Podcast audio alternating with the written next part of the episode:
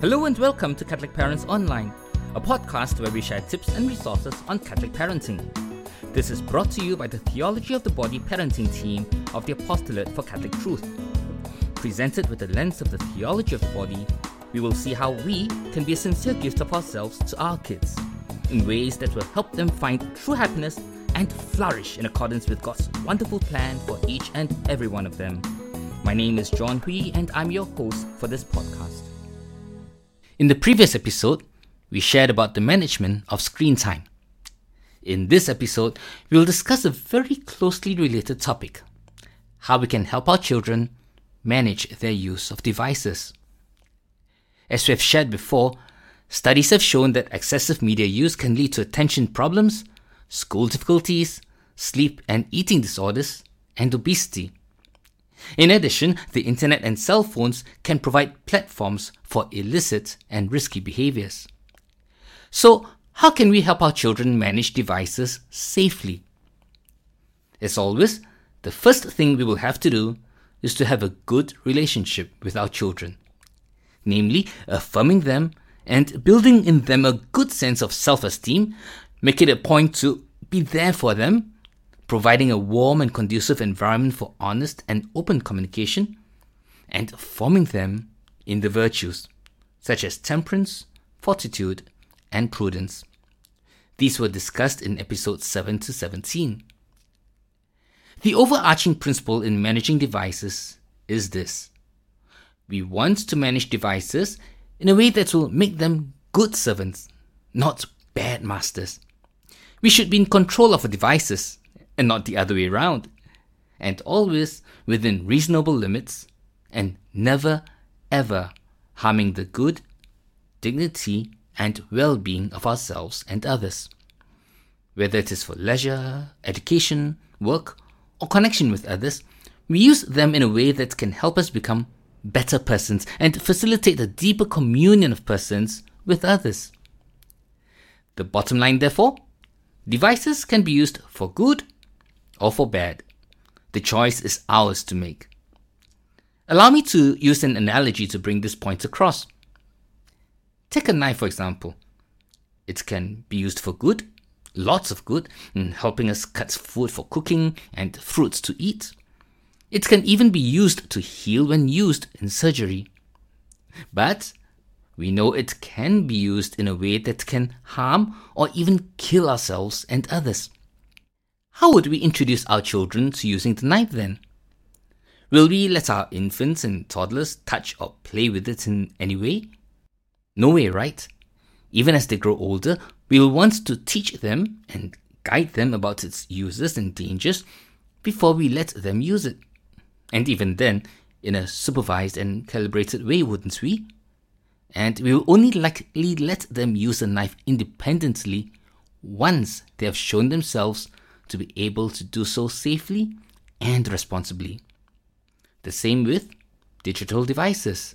In fact, the part of our brain that is responsible for the higher brain functions, including decision making, problem solving, emotion regulation, and impulse control, the prefrontal cortex, is thought to be properly developed only at around 23 to 25 years of age or so, which means we can be considered more or less mature only around that age onwards.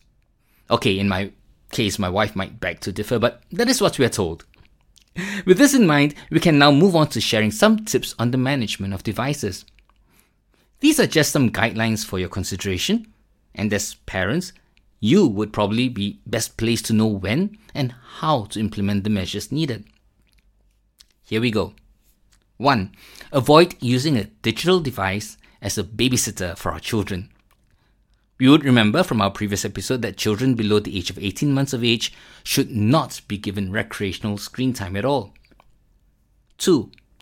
Avoid using digital devices to calm our children, as this can lead to problems with our child's own ability with setting limits and processing and managing emotions. 3.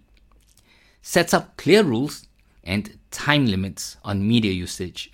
The younger they are, the less access. A child's brain develops rapidly during the early years, and young children learn best by interacting with people, not screens. 4. Always praise and encourage self control when they abide by them. 5. The younger our kids are when using devices, the more we should be supervising them. 6. Avoid giving primary school children personal mobile devices with internet access. You can be sure that teachers will be able to reach us anytime if they need to, right? At this stage, we should try to sit down with our children when using devices, teach them how to use these responsibly, and help them learn the skills and strategies they need to do so. This will help them prepare for the time when they can have their own devices as they grow older. Even if they do need phones with internet access for school purposes, say for chat groups uh, set up by the teachers, and we're not comfortable with letting them have a smartphone or other device all to themselves, we can consider letting them use one of our own at certain periods of time and to which we should have access as part of the accountability process. After all, the device does belong to us. It can then be returned by a certain time and kept with us for the night. 7. When it comes to family rules for managing devices, it will be good for us to explain these to our kids in age appropriate ways. That our main objective is not to restrict them, but to help them. Explain the reasons behind the rules so they don't seem so arbitrary.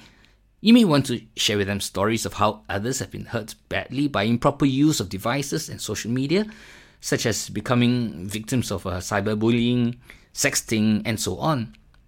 Now, when it comes to enforcing the rules, both parents must be consistent. And consistent too in meting out disciplinary measures when these rules have been broken. For example, implementing timeout from using devices if they have not been used responsibly. 8. Once they enter secondary school, we may consider providing our children with a mobile phone, but with the following considerations. Start with dumb phones, right? So to speak, with no internet access. If they need internet access, they can use the computer at home during the designated times for such use.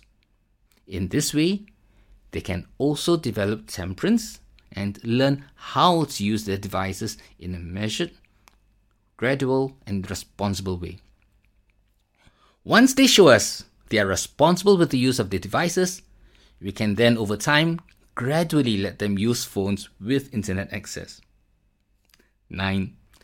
Place the computers and tablets in common and prominent spaces in the house, in full view of and frequented by other family members, such as the living room and the dining area.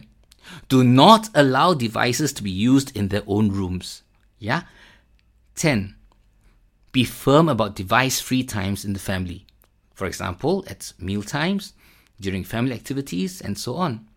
I've heard of families that go for walks in the park or outings to the beach without their mobile phones to ensure that their attention will be on each other and not on their devices.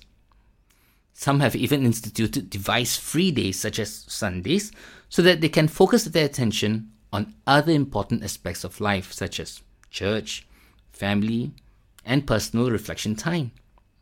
Some parents even put a time in the evening when all members of the family, including the parents themselves, put away their devices in a common area so that from that time on they are not distracted by these. 11. Protect our devices. We will discuss the various aspects and levels of protection in a later episode. 12. Be good role models for our kids when using our devices. Monkey see, monkey do. Our children learn best from the example we give. And finally, remember to pray always and entrust our children and our endeavors to our Lord. Without Him, we can do nothing right. Neither can our children.